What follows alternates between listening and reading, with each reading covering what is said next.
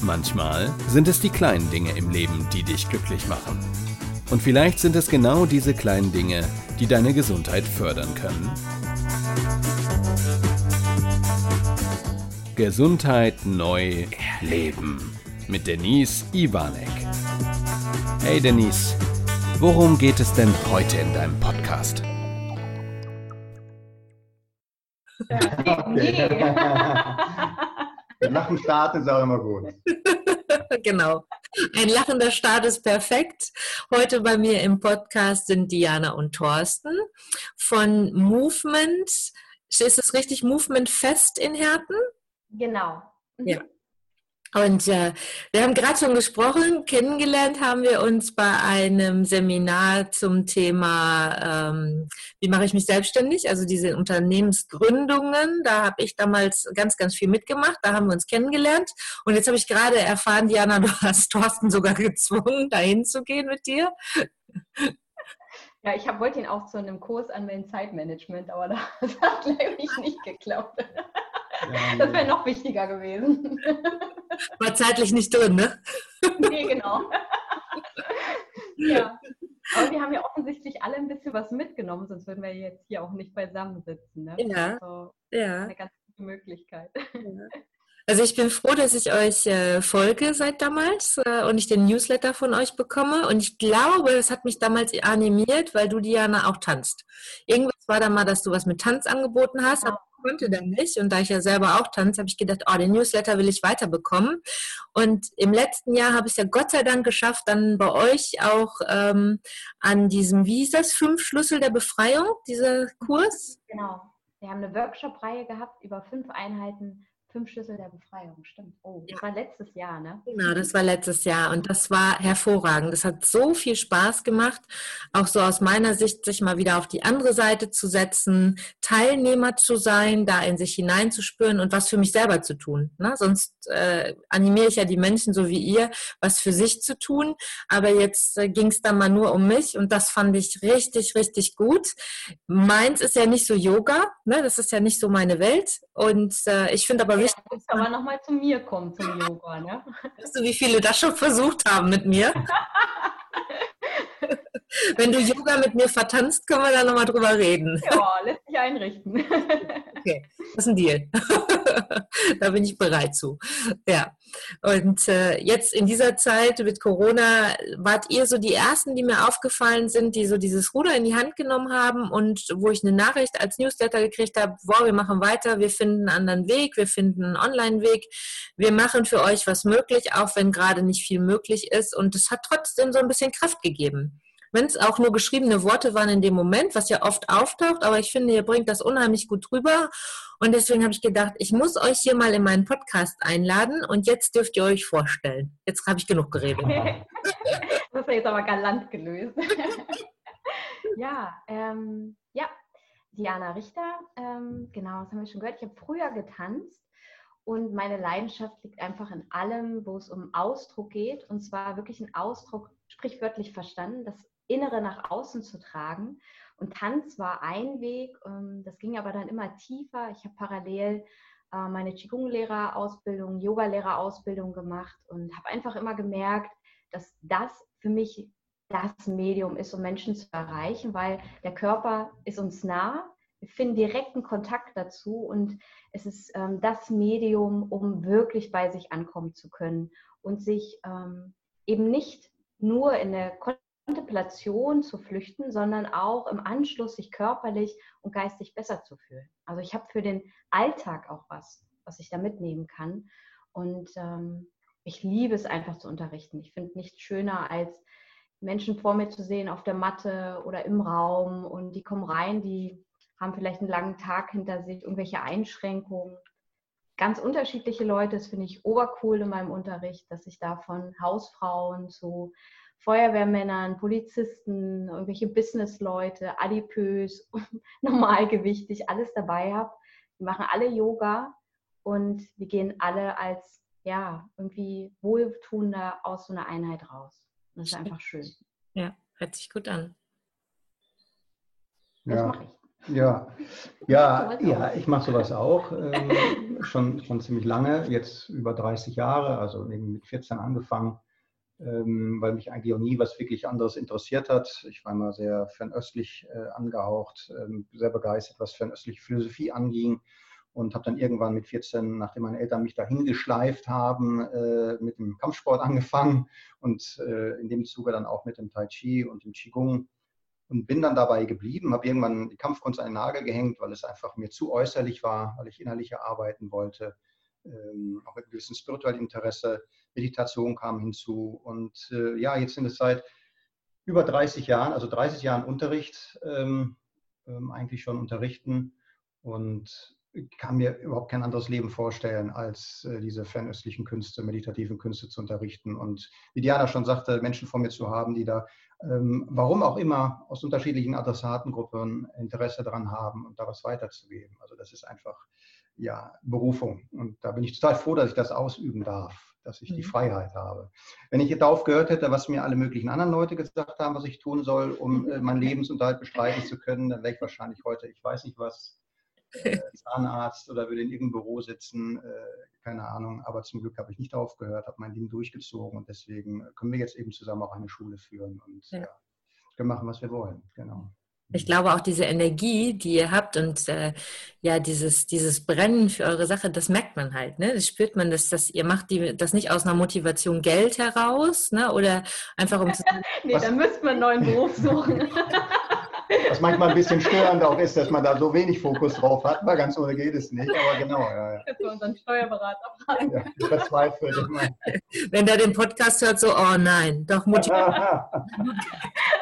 Aber ich glaube, man merkt den Unterschied bei Leuten, die wirklich nur aufs Geld aus sind oder sagen, ich mache das, um da irgendwie Geld zu verdienen oder weil ich das mache, weil ich eben halt ähm, ja diese Sinnhaftigkeit da drin sehe, was ich da gerade tue und dafür brenne. Und das führt man von, bei euch von außen sofort. Ne? Das hat mich bei euch begeistert. Guck mal, und ich wusste nicht, dass wir, Thorsten, auch eine Gemeinsamkeit haben. Fernöstlich interessiert mich ja auch sehr. Ich bin ja selbst Buddhistin. Ne? Oh, und, okay. ja, japanischer Buddhismus und ähm, dann auch noch Japan. Dann oh. müssen wir uns wirklich auch noch Japan. Ja, Japan da. sammelst du jetzt Pluspunkte. Da können wir uns wirklich mal kurz schließen. Ja. Warst du schon in Japan? Ja, ich war auch in Japan. Ähm, ich habe Japanisch studiert, eine Weile auch ähm, aus Asienwissenschaften äh, in Duisburg. Wow. Und war mir dann zu viel Wirtschaft, das habe ich dann gelassen. Ähm, genau. Und, ja, war als, vor allem als Jugendlicher enorm, also habe extremes Heimweh gehabt. Japan war das. Also ich habe der japanischen Welt eigentlich gelebt, was nicht nur vorteilhaft war, weil es halt doch ein bisschen anders funktioniert als hier im mhm. Westen. Und mhm. hat mir der Aufenthalt in Japan gut getan, weil ich gemerkt habe, dass mein Japan Vergangenheit ist, äh, so ein bisschen eben auch. Und ähm, ja. ich mich auf das Hier und Jetzt konzentrieren darf. Aber ja, da ist immer noch eine japanische Seele in mir. Ja. Guck mal, das ist sehr spannend. Ich war noch nie in Japan. Das ist einer meiner, meiner großen Träume, wirklich mal nach Japan zu kommen. Aber wie gesagt, ich lebe den japanischen Buddhismus, äh, der Soka Gakkai. Ich weiß nicht, ob der das was sagt, der SGI. Ähm, aber ich kann nur Japanisch beten. Oh, das reicht dann ja schon. Die Gebetshefte bei uns sind auch mit äh, deutschem Unter, also übersetzten Untertitel. Wie nennt man das? Also diese mhm. Wortschriftzeichen, so dass wir das sprechen können. Ne? Also ich kann die Schriftzeichen nicht lesen. Ich habe mir aber vorher, bevor ich angefangen habe und das erste Mal dann so geübt habe, habe ich mir aber die Übersetzung geben lassen, damit ich auch mhm. weiß, was ich da lese, ne? bevor du da irgendwas liest und denkst, was war das jetzt für eine Nummer? Ja, ganz unwichtig, ne? Ja, ist nicht so schlecht, wenn man weiß, was man da tut und äh, das war ganz spannend. Äh, ich, ich mag es halt total. Ich, das ist so eins meiner Ziele. Meine beste Freundin ist auch Buddhistin, auch gleiche Organisation und äh, wir wollen beide mal darunter auf jeden Fall. Ist jetzt alles ein bisschen durch Corona und Co. nach hinten geschoben, aber nicht aufgehoben, ne? Nee, das sollte auch nicht sein. Ja, ich habe mal gedacht, ja, ich habe mal gedacht, ich könnte Japanisch auch noch mal eben so lernen, aber hui, hui. Mal eben ist gut, ne? Nee, mal eben ist das nicht. Äh, das stimmt, ja, leider. Mhm. Dabei haben wir viele Japaner, das wusste ich nicht. Wir haben sehr viele Japaner hier im Ruhrgebiet weil ja, ja. Mhm. Rückkohle ja damals in den 60er Jahren hier rübergekommen sind. Das heißt, wir haben hier eine sehr große Gemeinde auch, haben viele Japaner um uns rum. Und ich freue mich immer, wenn Jahresauftakt ist, dann haben wir eine große Versammlung und dann kochen die auch immer. Und ich freue mich immer, wenn japanisch gekocht wird und die wirklich mit ihrem selbstgemachten Sushi, was du draußen so nicht zu kaufen kriegst, dann kommen. Das ist auch mal als erstes weg. da muss es schnell sein am Buffet. Ja, ja, sehr schön. Guck mal, wieder was gefunden. Ihr habt euch das, das äh, Thema ausgesucht, finde ich total super, die Überschrift. Wie macht Leben Sinn? Wir haben ja vorhin im Eingang schon mal für uns so ein bisschen darüber gesprochen. Wie macht Leben Sinn? Es ist wirklich nur so ein Innen und Außen. Jetzt habt ihr beide auch schon gesagt, es ist nicht immer nur das Außen, es ist vielleicht auch nicht immer nur das Innen. Warum habt ihr euch den Titel ausgesucht? Ja, also wir hatten gestern eben überlegt, wie nennt man, wie nennt man eine Veranstaltung? Jetzt nicht nur hier, sondern das Problem haben wir eigentlich immer, wenn wir irgendetwas anbieten wollen, egal ob das ein mhm. Vortrag oder ein Seminar ist. Ähm, wie bietet man etwas an, dass Interesse entsteht? Und da sind ja gewisse Schlagworte, wir hatten uns vorhin darüber unterhalten, eben, ne, wie glücklich sein, gesund sein, Erfolg haben, weil davon kann man eigentlich nie genug haben. Ähm, das Problem ist immer nur, so wie wir eben auch festgestellt haben, dass ein falscher Eindruck erweckt wird. Ähm, und zwar das eine ist, ähm, dass man immer glücklich sein könnte, immer gesund sein, immer Erfolg haben. Vielleicht sogar das Gefühl, es müsste. Ne? Und also ich genau. finde, das baut ja auch einen Druck auf der wird ja gesellschaftlich auch gefördert, immer das Gefühl zu haben, ich muss super positiv sein, ich muss immer gesund sein, ich muss erfolgreich sein. Und dieses Müssen echt auch mal in Frage zu stellen. Ja, da sind wir bei dem Sinn. Ne? Der Sinn des Lebens ist, immer gut drauf zu sein, gesund zu sein, möglichst keine Einschränkungen, kein Leiden zu besitzen. Ähm, alles läuft immer top. Dann ist Leben gut, richtig, sinnvoll. Ansonsten stimmt was nicht. Ne? Mhm. Und da liegt natürlich der Fokus auch immer im Außen ja. Ähm, und lenkt eigentlich genau von dem ab, was wir eigentlich vermitteln wollen, worum es eigentlich nach unserer Ansicht, gerade was diese fernöstlichen Künste angeht, wirklich geht. Mhm. Und eine falsche Erwartungshaltung wird auch geweckt, wie oft wir uns auch anhören müssen, wenn man mal einen Schnupfen hat und Leute sagen, wie? Du kannst krank werden, aber du meditierst doch und du machst Tai Chi und ja, so als ob das nicht zum Leben gehören würde, dass man mal krank ist und schon gar nicht, wenn man spirituell ist oder innerlich arbeitet. Äh, ja. Das darf also, da merkt man, Krankheit, mal schlecht drauf sein, vielleicht sogar mal wütend werden. Das gehört irgendwie nicht dazu. Eigentlich will man das aus dem Leben eliminieren, weil äh, das ist nicht richtig so. Ne? Ja. Deswegen haben wir gedacht, nee, lassen wir diese Etiketten mal weg und sagen Sinn. Weil wenn man eben ein bisschen darüber nachdenkt, wird man feststellen, man kann nicht immer glücklich sein, man kann nicht immer gesund sein, man kann nicht immer erfolgreich sein, ist vielleicht auch gar nicht erstrebenswert, aber Leben sollte immer Sinn machen. Mhm. Ja, und das hatten wir vorhin ja auch gesagt. Ähm, wir hatten da kurz über Suizid gesprochen. Es gibt Leute, die alles das haben, was eigentlich glücklich machen sollte. Sie sind gut aussehend, erfolgreich, gesund, äh, besitzen viel Wohlstand, ähm, zum Beispiel in der Schauspielerriege. und trotzdem gibt es da eine Menge an Drogenmissbrauch und Suizid. Ja. Und Suizid ist meistens eben, hat Suizid damit zu tun, eben, dass man keinen Lebenssinn mehr sieht und orientierungslos ist. Und das hat anscheinend nicht eben nur mit äußeren Dingen zu tun, sondern da geht es um was anderes. Und dieses andere, das würden wir dann auch hier gerne ansprechen und berühren. Und da ja. geht es eben wirklich um den Sinn. Wie ja. macht Leben tatsächlich Sinn? Wo du das gerade gesagt hast, ähm, wir haben ja auch unsere Stressoren oder unsere, ich nenne sie ja immer so, die roten ähm, Punkte oder wo jemand mal einen roten Knopf drücken kann, ja, genau. vielleicht auch mal aggressiv ist oder innerlich denkst, oh, jetzt hat er das gekriegt. Und dann habe ich auch oft schon gehört, äh, ja, wieso hast du das denn? Du bist doch Stresscoach und du kümmerst dich doch um die Menschen. Ja das nicht haben oder was. Ne? Genauso umgekehrt, äh, wir waren auch mal unterwegs und dann gab es nichts anderes als dieses goldene M zu essen und dann sind wir dahin und ich habe meinen Burger genüsslich gegessen. Wie kannst du denn Burger essen, wo du Präventologin bist? Ähm, Entschuldigung. Ne? Also das ist genau das, was, was ihr gerade gesagt habt. Ja, das, ist, das ist ja Quatsch. Es ist ja das Wichtige, dass ich in mir ruhe und weiß, okay, ne, der Burger oder dieser, dieser, dieser rote Knopf, der gerade gedrückt wird, ja, der wurde gedrückt, wir sind alles Menschen. Danach arbeite ich aber an mir. Warum hat er das geschafft, den zu drücken? Ne? Das andere vielleicht nicht tun. Ne? Ich finde, das ist nämlich auch so ein, so ein Sektor, der im Yoga sehr ausgeschlachtet wird. Das ist ja in aller Munde momentan. Ne? Ja. Und irgendwie wird das gleichgesetzt auch immer mit einer veganen Ernährung. Die Leute sind dazu angehalten und das hat ja auch alles seine Wurzeln. Also wenig Kaffee zu konsumieren, Alkohol.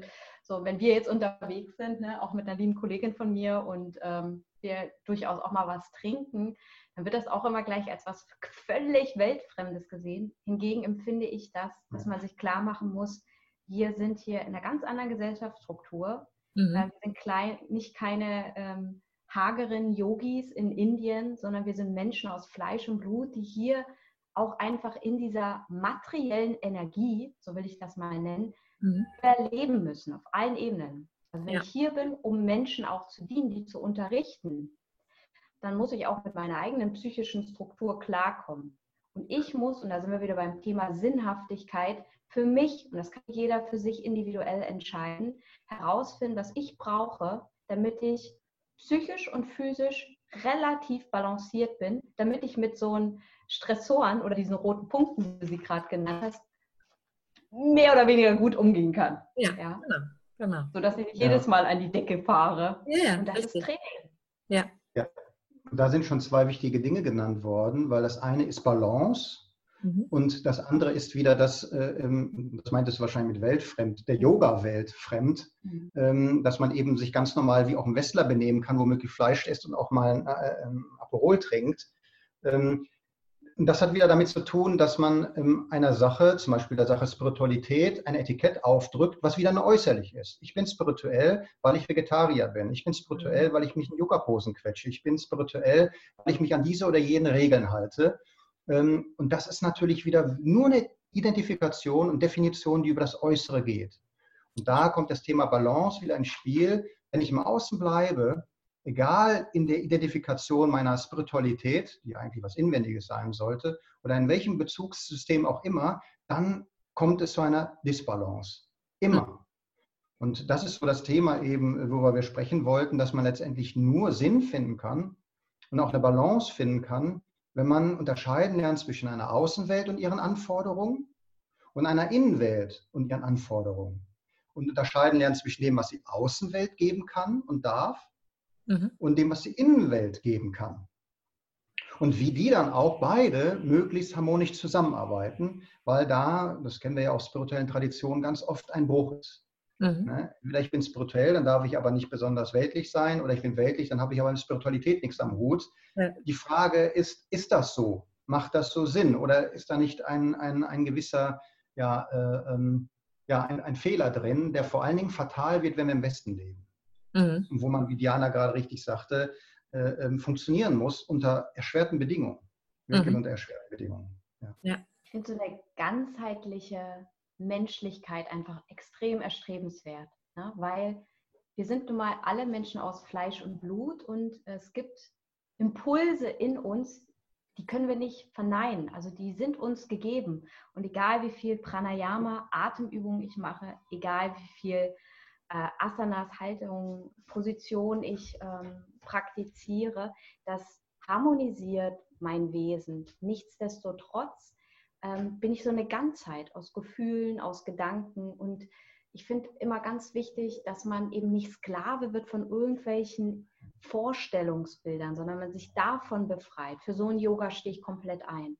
Dass man wirklich spürt, das ist, was ich brauche, um sinnhaft mein Leben zu führen mhm. Ähm, beruhigt ich sein zu dürfen. Einfach ich sein zu dürfen, so wie ich bin.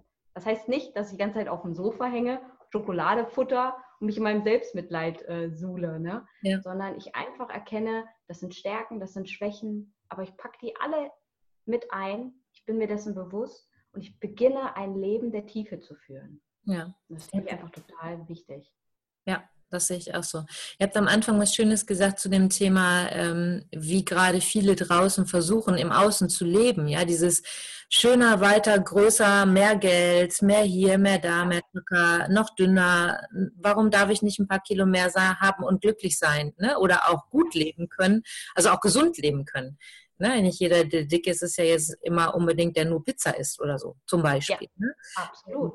Da werden wir ja in der westlichen Welt wirklich in finde ich, immer stärker in diese Bilder reingedrückt. Und da rauszukommen, finde ich toll. Ne? Und das ist ja was, was wir ja auch vermitteln, was ihr vermittelt, was ich vermittel, wirklich zu sich selbst zu finden und dazu zu stehen. Ne? Und zu sagen, mhm. so wie ich bin, bin ich gut. Und das ist ja ein Punkt, der ist für viele sehr schwer. Ne?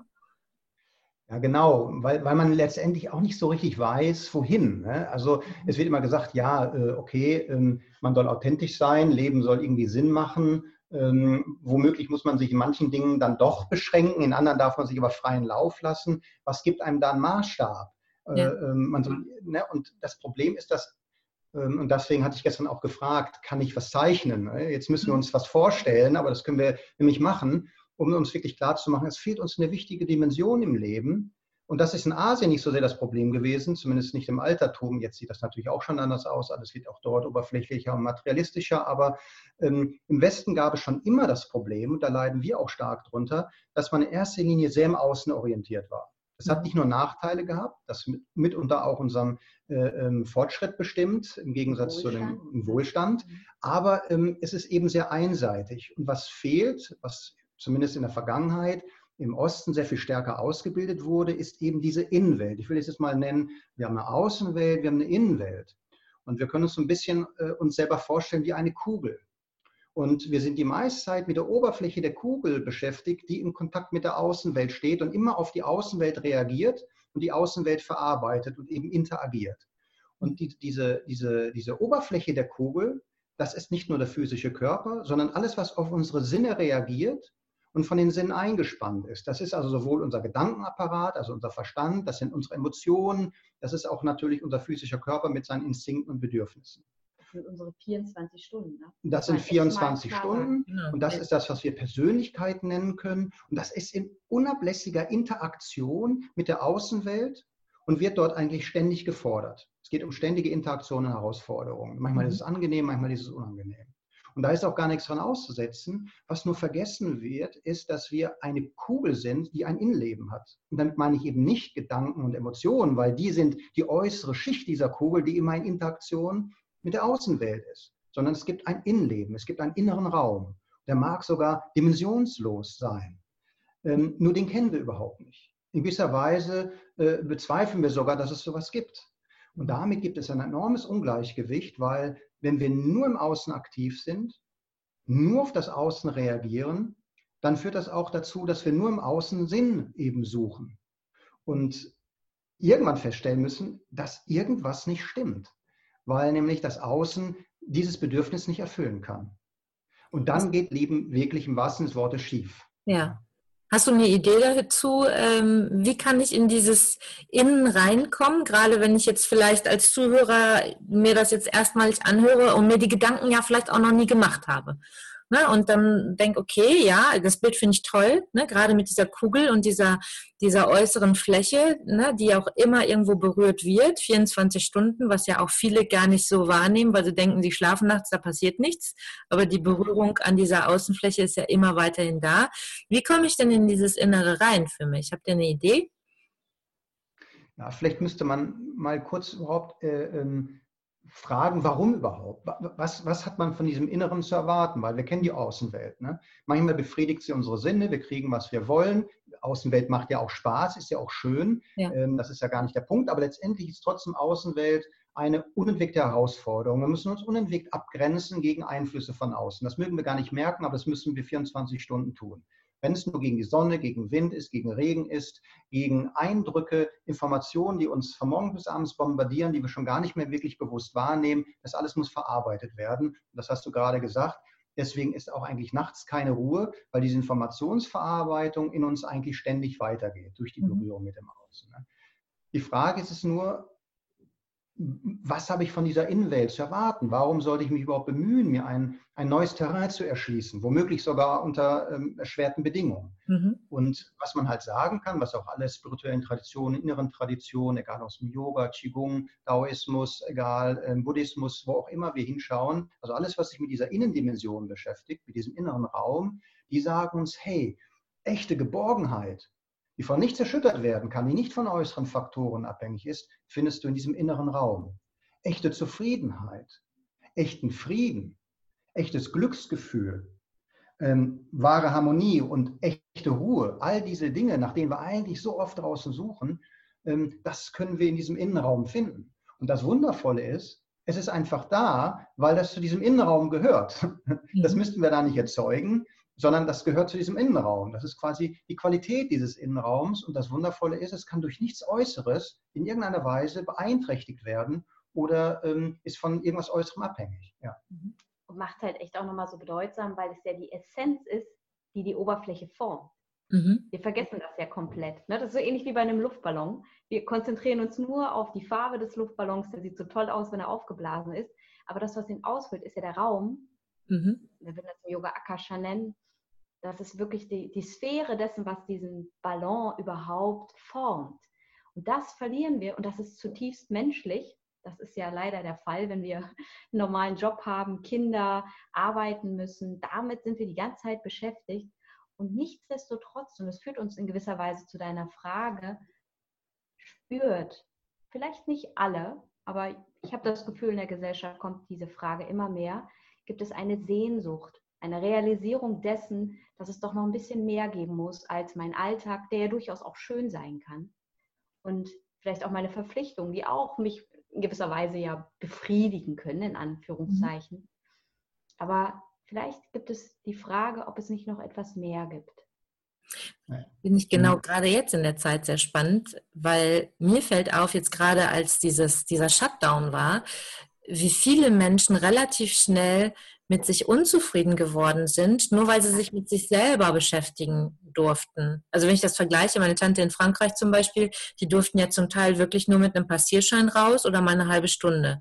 Wir hatten immer noch die Möglichkeit, nach draußen zu gehen, in den Wald zu gehen, uns zu bewegen und mit uns selbst zu beschäftigen, wie viele damit schon eine Schwierigkeit haben. Das hat ja mit so einer gewissen, wie nennt man das, Gelassenheit oder in sich ruhen zu tun, oder? Ja, und ich habe ich hab erst vor ein paar Tagen einen Artikel gelesen, ich könnte jetzt nicht mehr sagen, um welche, äh, in welchem großen Bereich in Amerika es ging, ob das Los Angeles, Chicago war, ich weiß es nicht mehr, aber da ähm, ging es vor allen Dingen ähm, um diese Bezirksregierung und äh, da sind mehrere Ärzte ähm, zu Wort gekommen, die gesagt haben, wir müssen aufstehen, wir müssen unseren Mund aufmachen, weil ähm, das, was wir hier erleben, das ist unglaublich. Die Krankenhäuser sind voll, mhm. aber nicht von Corona-Patienten, sondern von Suiziden und Leuten, die sich selbst verstümmeln. Und sowas haben wir noch nie erlebt. Mhm. Was wir hier an ein paar Tagen haben, das haben wir sonst über Jahre nicht. Mhm. Und wir müssen aufstehen, wir müssen sagen, das sind unhaltbare Zustände und sind dafür eben an die Öffentlichkeit gegangen. Und das zeigt einfach, wie schlecht es um uns bestellt ist, dass wenn wir einfach mal ein paar Tage auf uns selbst verworfen sind, man hat die Menschen ja jetzt nicht in einen dunklen Raum gesperrt, ja. von allem abge genau. abgeschottet, sondern die mussten lediglich in ihrer Wohnung bleiben, konnten weiter Fernsehen gucken, sich mit ihrem Computer beschäftigen, mit dem Handy. Ja. Und trotzdem hat diese kleine Abschottung, die sie noch mehr auf sich selbst verworfen hat, dazu geführt, dass die Leute durchdrehen. Ja. Dass plötzlich diese Sinnlosigkeit äh, in einem hochkommt, weil man keine Ablenkung mehr erfährt, kein mhm. Überstimulus mehr von außen. Mhm. Und plötzlich wird einem bewusst, wie wenig Leben, wenn es nur im Außen stattfindet, Sinn macht. Was mhm. die Leute natürlich dann nicht wissen, ist, dass ihnen was Inneres fehlt. Die wollen das Äußere einfach wiederhaben, mhm. um diese Leere mit sich selbst nicht ertragen zu müssen. Ja. Das bringt es vielleicht auch nochmal zu dieser Kugel. Ne? Das ist ja diese kontinuierliche Ablenkung, das mhm. bespaßt ja die Oberfläche. Ja. Und warum macht es Sinn, nach innen zu geben? In dem Wort Ablenkung ist das auch so ein bisschen enthalten. Ich lenke, und das ist der Lernprozess, das ist etwas, was man schrittweise erproben und üben darf. Ich lenke deine Aufmerksamkeit eben hin zu dem Inhalt der Kugel. Mhm. Und wenn ich der Inhalt der Kugel werde, das heißt, ich wirklich realisiere, dass ich nicht nur die Oberfläche bin, sondern ich ich es bin, der Inhalt der Kugel, das Zentrum aller Dinge, dann wird es ziemlich relativ, was draußen passiert. Mhm. Ziemlich relativ. Ich habe jetzt auch keinen Bock auf einen zweiten Shutdown, aber alle anderen wahrscheinlich auch nicht. Aber der Punkt ist, es wird doch ziemlich unwichtig, wenn ich das Wahre in mir erkenne. Ja. Das ist ja auch etwas, warum es sich lohnt, diesen Weg zu gehen. Ja. Ja. Weil das ist doch nur ein kleiner, wenn wir uns angucken in unserer Gesellschaft, bisweilen ging es uns doch relativ gut, in Anführungszeichen. Wenn ich mir die Generation davor angucke, wir sind noch durch keine großen Kriege durchgegangen. Mhm. Uns individuell, wo hat es uns denn bisweilen getroffen? Ne? Das, ist, ja. das ist schlimm. Ich will das gar nicht ähm, kleiner reden. Ein bisschen aber Papier hat mir gefehlt. Was hat dir gefehlt? Toilettenpapier. Toilettenpapier, ja, genau. Das war die größte Krise in der Krise. Selbst ja, geschaffen. Aber letztlich ist es doch so cool, weil es uns dahin geführt hat, dass es nicht mehr so selbstverständlich ist. Ich meine, diese Trips, die wir im laufenden Band absolvieren, der Flieger muss immer punktuell abgehen, ne? alles funktioniert einfach irgendwie nur. Da stellt sich ja auch gar nicht die Frage, mal zu überlegen, was es noch gibt. Wenn ja. alles draußen läuft, Deswegen sind ja Krisen eigentlich immer so genial. Mhm. Viele Leute, auch gerade die zu uns kommen, ähm, nach einem Burnout oder in einem Burnout stecken, die einfach psychisch total angeschlagen sind, fertig, einfach gar nicht mehr wissen, wohin, sind ja immer tief frustriert, weil sie das Gefühl haben, mit ihnen stimmt was nicht. Und meine erste Reaktion ist oft, dass ich denke, hey, Gott sei Dank bist du in der Krise. Mhm. Sei dankbar dafür, dass da die Krise gekommen ist, weil letztlich können wir über eine Krise realisieren, dass es mehr gibt. Und dann machen wir uns auf, das Mehr zu finden. Diesen Habt Inhalt der Kuh. Habt ihr meinen Podcast gehört gestern oder was? Äh, nee. Thema, was hast du gemacht? Thema gestern war Krise. Ah ja, guck. Diese Woche hatte ich keinen Interviewpartner und dann habe ich mir gedacht, na, machst du mal wieder was alleine. Ich muss ja mein neues Mikrofon noch so ein bisschen hier ähm, einarbeiten mit mir und äh, habe gedacht, ich mache das Thema Krise. Das passt sehr gut. Ja. Ich finde diesen Begriff, ja. Ähm, jeder definiert ja Krise anders, aber ich finde diesen Begriff auch schon manchmal so negativ behaftet und wie du sagst, nein, es ist doch schön, weil erst dann kannst du wieder spüren, dass was Neues möglich ist. Auch wenn es nicht immer schön ja. ist in dem Moment. Ne? Mhm. Genau, aber dann muss man eben auch begreifen, dass man eine Außen- und eine Innenwelt hat und die unterschiedliche Funktionen bedienen. Mhm. Die Außenwelt ist nämlich dazu da, letztendlich uns herauszufordern. Und zwar, weil Leben Entwicklung ist. Wir wollen, sollen uns weiterentwickeln. Mhm. Aber wir, gehen, wir können uns nur weiterentwickeln, wenn wir eine gewisse Dynamik, einer gewissen Dynamik ausgesetzt sind. Und die findet im Außen statt und die uns durchaus herausfordert und ähm, das hat eben auch damit zu tun, dass wir womöglich durch Krisen gehen müssen. Das heißt, es ist ein sehr hoher Stimulus, der uns fordert, Dinge zu überdenken, umzudenken, neue Kräfte zu entdecken, Dinge anders zu machen. Ähm, und das ist positiv, weil letztendlich, das mag uns nicht gefallen, das mag sogar schmerzhaft sein, aber Leben ist Entwicklung. Und deswegen wird uns dieses Leben, was von außen kommt, immer wieder bombardieren und eigentlich herausfordern, über unsere Grenzen hinauszugehen, weil sonst würden wir uns nicht entwickeln. Ja. Das Problem ist nur, wenn wir von der Außenwelt erwarten, dass sie uns gleichzeitig auch Ruhe, Stabilität, Sicherheit, Geborgenheit, Glück und so weiter schenkt. Aber dazu ist die Außenwelt gar nicht da. Die, die dynamische Außenwelt ist dazu da, uns anzuregen. Mhm. Und die Innenwelt ist dazu da, uns Geborgenheit, Ruhe, Stabilität, Harmonie, all das andere zu schenken, damit eben das in Balance kommen kann. Wir können nicht nur in dieser Innenwelt bleiben, weil dann entwickeln wir uns nicht. Dann hätten wir auch gar nicht, wenn man an Inkarnation glauben will, hierher kommen brauchen, hier runterkommen brauchen. Dann wären wir im inneren Raum geblieben, wären irgendwelche geistigen Wesen, keine Ahnung, irgendetwas, wenn man das meint. Ähm, aber wir sind nun mal hier, wir sind einer äußeren Welt ausgesetzt. Aber diese äußere Welt, damit sie Sinn macht und auch bewältigt werden kann in ihrer Herausforderung und Dynamik, braucht die Qualitäten des Innenraums. Mhm. Und ähm, das macht nochmal deutlich, dass es eben wirklich um Balance geht und nicht nur um das eine oder das andere, was ja zum Teil eine Falle für viele spirituelle Richtungen ist, die sagen, nee, nee, die Welt ist schlecht und böse und da ist nur Leiden und das Einzige, was Sinn macht, ich ziehe mich daraus zurück mhm. und ähm, ähm, gehe nur noch nach innen und verneine die Welt und ja, äh, lebe wie ein Einsiedler. Ähm, und was schade ist dann eben letztendlich Schöpfung in ihrem äußeren Aspekt, die eine Funktion erfüllen soll, ähm, zu missachten. Und hm. das ist in meinen Augen ähm, auch eine Disbalance. Ja. Hm. Das ist zum Beispiel ein Grund, warum ich zum Buddhismus gewechselt bin und warum der mich so fasziniert hat, weil sie eben halt nicht sagen, ich kann Buddhismus, gibt es ja in manchen Richtungen, nur dann leben, wenn ich mich aus diesem normalen Leben rausziehe, sondern weil ich mein Leben in der, auch in der westlichen Welt, auch den japanischen Buddhismus, leben darf. Ich war sogar sehr dankbar. Am Anfang habe ich mich nicht getraut, mal so ein Säckchen mitzubringen zu einer Veranstaltung. Ne? ersten Sekt aufgemacht und ich gedacht habe, ach Gott sei Dank, die sind normal, in Anführungsstrichen. Ja, genau. Ja. Weil es ne, genau dieses Miteinander verbinden ist. Und das Schöne daran finde ich, alles, was ihr jetzt gesagt habt, ich habe es ja an, in mir. Das ist ja das Schöne. Das heißt, ich bin ja mein eigener Herr. Ich brauche eigentlich nichts von außen, ob es jetzt einen Shutdown gibt, ob es eine Krise gibt, sonstiges. Es liegt immer an mir, damit umzugehen. Ne? Ich habe die Kraft in mir, was zu verändern, auch Sichtweisen zu verändern. Ich muss es nur machen. Das ist manchmal nicht so leicht. Manchmal braucht man auch mal einen Ticker von außen oder einen Impulsgeber oder einen Coach, klar. Ähm, aber ich habe es in mir, die Kraft. Ne? Genau. Und der, ja, Entschuldigung. Die, ähm, ich finde das ganz wichtig, das zu spüren und das, diesen Gedankengang echt auch nochmal ähm, so richtig sacken zu lassen. Es ist in dir und man ist eben nie Opfer der Umstände. Das mhm. finde ich ganz, ganz wichtig, auch in diesen Krisen, ähm, sich das klar zu machen. Also ich finde das Wort, ich musste da gerade auch so schmunzeln, als du das nochmal so aufgeführt hattest. Ähm, die Krise macht man ja letztlich auch selber. Es ist ja immer eine Frage, wie ich mit den Situationen umgehe. Ne? Aber der Punkt ist ganz wichtig, innerlich immer zu spüren, ich kann mich entscheiden. Das heißt nicht, dass ich es immer machen muss oder dass ich in der Lage dazu bin. Vielleicht fehlen mir noch Qualitäten, vielleicht bin ich noch zu ängstlich, zu unsicher, aber ich weiß schon darum. Das heißt, das andere formt sich schon. Aber ich kann.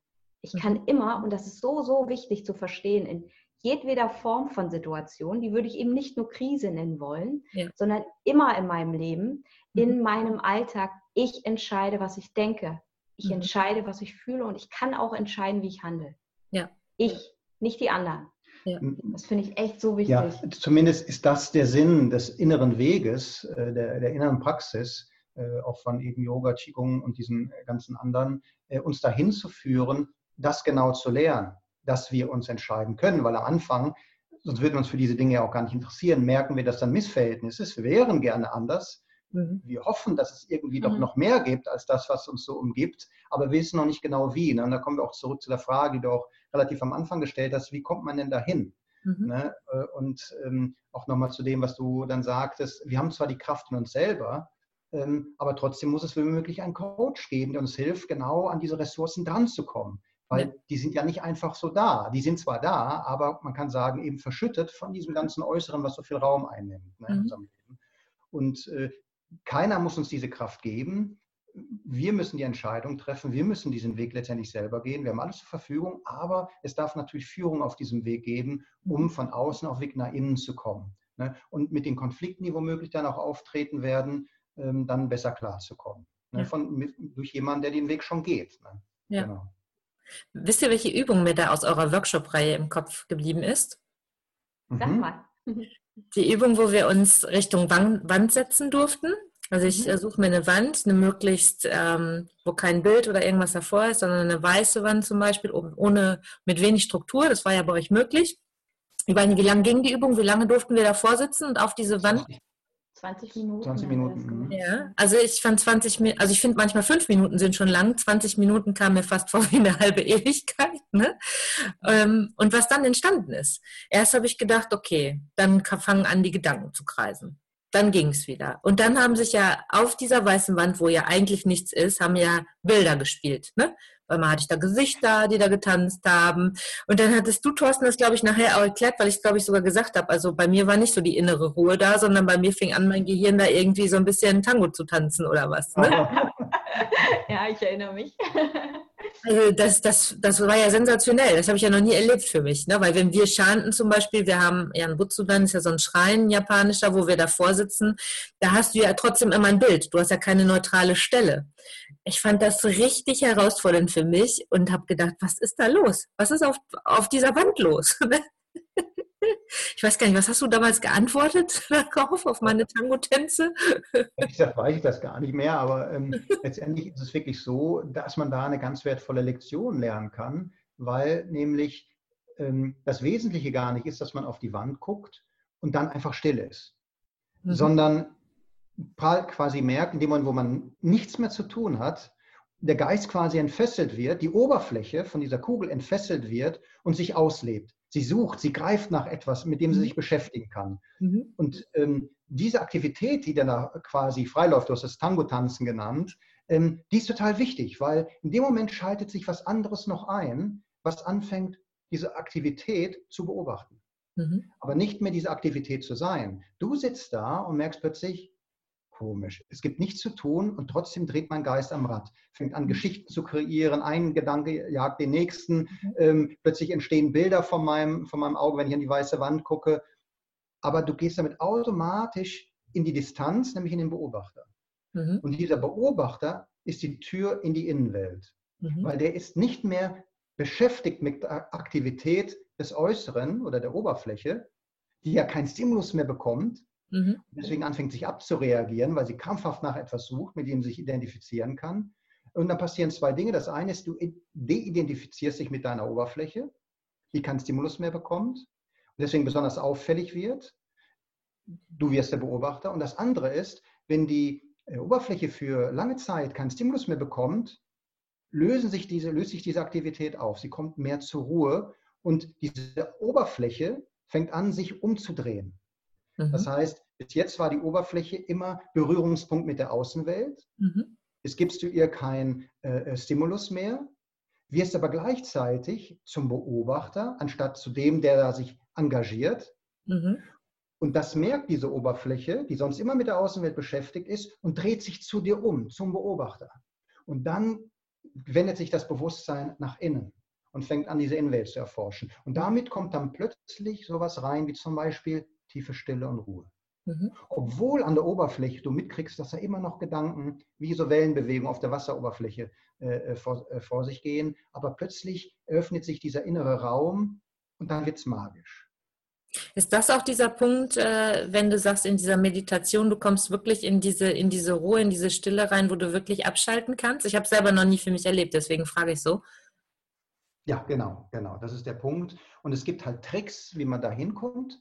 Ähm, ein Trick ist, den hatten wir da eben, der kommt aus dem Zen-Buddhismus, ist möglich, äh, möglichst ähm, sich quasi vor die Wand zu setzen, sich alle Reize äh, äh, zu nehmen und einfach nur gegenwärtig sein zu müssen mhm. was dazu führt, dass man eben wahrnimmt, Mist, ich drehe total am Rad.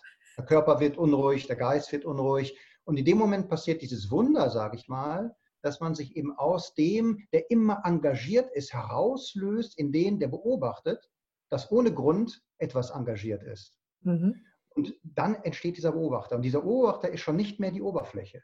Mhm. Und damit öffnet sich das Tor nach innen. Ne? Und das muss, muss man nicht über Meditation machen, weil, wie du richtig beschrieben hast, ist das ja eine irre Herausforderung, sondern es gibt da auch Wege, diesen Beobachter und diese Gegenwärtigkeit als Tor zur Inwendigkeit für diesen inwendigen Raum zu trainieren, indem man zum Beispiel Künste ausübt, wie das Yoga, wie das Qigong, wo man die Aufmerksamkeit auf eine Aktivität lenkt. Mhm. Aber nichtsdestotrotz diese normale äh, äh äußere Schicht unseres Bewusstseins, die immer in Interaktion mit dem Außen ist, ruhig stellt weil die Aufmerksamkeit sich jetzt mehr auf den Körper konzentriert, der übrigens immer im Hier und Jetzt ist. Der kann nie in der Vergangenheit oder in Zukunft sein, wie unsere Emotionen und Gedanken. Und über diese Gegenwärtigkeit im Hier und Jetzt schafft man einen Anker, wo sich eine Tür öffnen kann, auch wieder in diesen inwendigen Raum. Mhm. Und dann wird eben das Üben durchdrungen plötzlich auch von dieser tiefen Ruhe, Stille und dem Gefühl von Harmonie und Sinn. Ja. Ne? Genau, und das ist womöglich für die meisten Leute ein leichterer Einstieg, sage ich mal, in, diese, in diesen Innenraum ihrer selbst, als wenn man sich vor die Wand setzt und sich mit dem Nichtstun äh, konfrontiert. Genau. Ja, ja. ja, sehr schön. Ja, also das, das ist jetzt für mich gerade schon total rund. Ähm, ihr habt euch ja vorher auch noch Gedanken gemacht. Habt ihr noch was, wo ihr sagt, das wollen wir auf jeden Fall euch noch mitteilen? Das ist uns total wichtig, dass wir das in den Podcast reingeben. Ja, das ist eine. eine oh, wie viel Zeit haben wir denn? Nein. Ehrlich, ich glaube, dass das Wichtigste ist klar rübergekommen, ähm, wie ich hoffe, dass, dass es ein Zentrum gibt, dass es eine Inwendigkeit gibt, die einfach verlockend ist und mhm. wohltuend, sich der anzunähern. Und da gibt es verschiedene Wege. Ne? Du hast deinen auch gerade zum Beispiel schon beschrieben. Letztlich, warum gibt es auch so eine große Nachfrage danach? Mhm. Ne? Und ähm, mir ist es persönlich einfach nochmal wichtig, auch klar zu machen, dass diese Künste, die da immer dann angesprochen werden, ne, das ist ja auch so irgendwie mittlerweile das Erste, was einem sogar der Hausarzt sagt, wenn man irgendwas hat, ja, dann geh doch mal zum Qigong oder zum Tai Chi oder zum Yoga und so. Ja. Das ist ein wunderbares erstes Eintrittstor, aber es geht nie darum, sich irgendwie wie eine Brezel zu verbiegen. Es hm. geht nicht darum, irgendwas zu bewerkstelligen, sondern es sind alles nur Möglichkeiten, um den Zugang zu sich, um zu dem, ja, zu diesem Inlay dieser Kugel zu kommen. Ja. Und das muss man nie mit Gewalt machen. Deswegen gibt es so viele schöne Möglichkeiten. Und kein Mensch ist bei uns gezwungen, außer sie zahlen dafür und kommen zu einem Seminar Fünf Schlüssel der Befreiung, wie du das gemacht hast, ähm, an eine weiße Wand zu starren. Wir haben auch Bilder bei uns an den Wänden. ähm, aber letztlich geht es darum, jeder darf mit diesen Medien einfach anfangen, sein eigenes Bild von Lebendigkeit zu malen. Mhm. Ja, und genau, und vielleicht da auch eben noch als Abschlusswort, ähm, weil es sich vielleicht so ein bisschen sehr esoterisch jetzt angehört hat und ein bisschen sehr fern, wenn man von dieser Kugel und diesem Innenraum spricht, wo diese ganzen Schätze verborgen sein sollen. Ähm, und man das Gefühl hat, mein Gott, wie soll ich da hinkommen? Äh, das hört sich alles so ein bisschen äh, ähm, ja, spacey an. Letztendlich ist es so, dass Wunder tatsächlich passieren, wenn wir einfach versuchen, achtsamer zu sein. Mhm. In dem Moment, wo wir, worüber auch immer, das muss nicht Yoga oder Qigong sein, das ist eine tolle Möglichkeit, äh, das ist ein wundervolles Medium, aber es gibt andere Medien. Äh, wenn, wenn wir es schaffen, durch ein entsprechendes Medium eben wirklich in die Achtsamkeit zu kommen, damit wir ins Hier und Jetzt öffnen wir automatisch ein Tor zu dieser Inwendigkeit. Das heißt nicht, dass wir in einen inneren Raum verschwinden und die äußere Welt nicht mehr wahrnehmen. Es ist mehr so, dass sich ein Türchen öffnet und diese innere Welt in unsere äußere Welt und unser Berührungspunkt mit der äußeren Welt, also unsere Persönlichkeit hineinströmt. Und wir ganz langsam, ohne dass wir es merken, verändert werden. Weil dieses Bewusstsein, letztendlich können wir sagen, dieser Innenraum ist Bewusstsein. Dieses Bewusstsein trägt Harmonie, Friede, Ruhe, Stille, Sinn, mhm. ohne dass man dem eine Gestalt geben muss, mit sich. Und plötzlich haben wir diesen, diese, diese Qualitäten, ganz langsam, ganz schleichend in unserem normalen äußeren Leben. Und natürlich wird, das, wird sich das uns verändern, wird das uns verändern. Das heißt, unser Leben, unser äußeres Leben wird sich verändern und das quasi schleichend durch die Hintertür. Ja. Und das Besondere ist einfach nur, dass wir irgendwie eine kleine Anstrengung unternehmen müssen, um dieses Türchen zu öffnen, um irgendwie diesen Schlüsselmechanismus Achtsamkeit, mehr Gegenwärtigkeit, Bewusstheit in unseren Alltag zu bringen. Das ist ja auch echt das Coole an der Achtsamkeit. Ne? Ja. Also sie ist ja immer da. Und mhm. scheinbar macht man ja nichts. Man macht ja viel, viel weniger, als man so vermutet. Man muss noch nicht mal irgendwie großartig Kilos stemmen. Ich finde, so körperliche Anstrengungen sind deutlich herausfordernder. Ähm, aber man bekommt alles. Ja. Mhm. Und, das möchte ich auch nochmal betonen, ähm, man braucht dazu Anleitung. Mhm. Es reicht eben nicht, ein Büchlein zu lesen, inspiriert zu sein, weil wir so in diesem äußeren äh, ähm, Funktionsmodus gefangen sind, dass selbst wenn wir uns inspiriert fühlen von irgendwelchen Lehren und sagen, hey toll, und das könnte mich echt bereichern, das wäre was, das brauche ich auch, man braucht Anleitung, um das andere mit hineinzubringen. Mhm. Ähm, das war schon immer so, weil wir einfach, besonders im Westen ist es so, zu sehr in diesem anderen Funktionsmodus gefangen sind und ähm, man wirklich Anleitung braucht, um quasi diesen anderen Modus auch anzustellen und langsam hochzufahren und mit hinzuzufügen. Ja, ich finde auch, um auch, äh, du bist ja oft in der eigenen Komfortzone. Äh, genau, ja. Rauszukommen. Ne? Deswegen komme ich jetzt zum Beispiel auch zu euch und mache immer mal wieder solche Sachen auch mit, um auch aus meiner Komfortzone wieder rauszukommen. Ich würde mich freiwillig sonst oder hätte mich vorher nicht vor die weiße Wand gesetzt, 20 Minuten. Was? Und gesagt, so, Komm, Denise, ab und zu mal so, ne? Nein. Ja. So schöne weiße Wände. Ja. Naja, das ist, ne, das ist so, dafür finde ich dieser, dieser Impuls von außen, von Trainern, von Coaches oder von Möglichkeiten wie euch immer wieder ganz, ganz toll, um mich selber weiterzuentwickeln und dann natürlich dran zu bleiben. Ne? Genau, das Schöne ist, ne, das ist so ausgelutscht, der Satz, aber er ist so wundervoll wahr. Der Weg ist das Ziel man darf nicht denken, man kommt irgendwo hin und dann ist alles gut, sondern man ja. muss Freude an diesem Weg bekommen, der immer tiefer, immer bereichernder wird genau. und einfach ja magisch ist. Aber es ja. geht um den Weg und nicht, dass man plötzlich ja. was hat und dann ist alles gut und dann ist man angekommen, sondern man geht und wir gehen auch weiter. Wir haben unsere Lehrer, äh, wir sind regelmäßig auf äh, Retreats. Ähm, es geht immer weiter und das ist das Fantastische daran. Es ist wie ein Buch, was immer spannender wird mhm. und was einfach kein Ende hat. Genau. Es liest sich immer besser, immer mehr, es wird immer mysteriöser, immer spannender, immer schöner immer äh, berührender. Was klasse ist, ja. ne? das ist wie das beste Buch und es gibt kein Ende. Es hört nicht auf. ja, es hört nicht auf. Man muss ich denken, so bei den letzten zehn Seiten, oh, oh, oh nein, jetzt ist gleich zu Ende. Ja, genau, was kommt danach. Ja. Was ja das Schöne ist, es heißt, es gibt ein Leben nach Corona, ne? Ja. ich hoffe das ganz stark. Ja, ja ne, so viele denken, Gott, jetzt ist alles vorbei. Nein, ne, es gibt Chancen, es gibt Möglichkeiten. Man darf über den Berg mal drüber gucken, ne, was es da so gibt. Und äh, es bleibt spannend. Ja, sehr schön. Definitiv, ja. Und cool. spannend ist es definitiv. Ja. Super, sehr schön. Denise, super, danke für die Einladung. Ja, echt. Sehr, sehr gerne. Es hat super viel Spaß gemacht. Meine letzte Frage ist immer, auf welchem Weg möchtet ihr am liebsten erreicht werden? Weil das ist mir ja auch wichtig. Ihr macht so eine tolle Arbeit. Ich freue mich auf die nächsten Schlüssel oder wie auch immer ihr das attraktiv nennen werdet. Wir nennen es für dich jetzt einfach nur noch die weiße Wand und dann. ähm, so, ja, das andere Menschen auch anspricht. Am leichtesten kann man uns tatsächlich einfach über die Homepage erreichen. Ne? Mhm. Movement, also wie das englische Bewegung, minus fest, vest.de. Und da kriegt man einfach Kontakt über Telefonnummer, über äh, E-Mail. Ja, und genau. wir sind einfach auch äh, präsent. Ne? Ja, mit, also wir stehen auch gerne mit Rat und Tat zur Seite. Darüber hinausgehend machen wir auch so Privateinheiten für Leute, also die sagen, boah, ich weiß noch nicht so richtig, ob das was für mich ist. Mhm. Äh, und ähm, ja, wir sind für alles offen. Genau. Das packen wir auch in die Notes auf jeden Fall rein, ne, eure Seite. Und ich kann nur den Newsletter auch empfehlen, ne, weil das ist wirklich immer sehr inspirierend, auch wenn ich nicht an so viel teilnehmen kann immer. Aber ähm, es ist immer wieder eine Freude von euch zu lesen, wie du sagst. Also es ist, es ist so ein, so ein, so ein schöner Impuls, ne? Ein schöner Tagesimpuls. Denise, danke schön. Danke dir.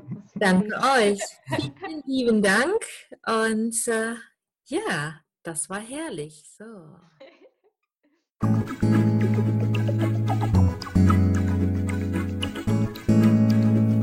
Schön, dass du wieder bis zum Schluss dabei geblieben bist. Bis zum nächsten Mal bei Denise Ivanek. Gesundheit neu leben.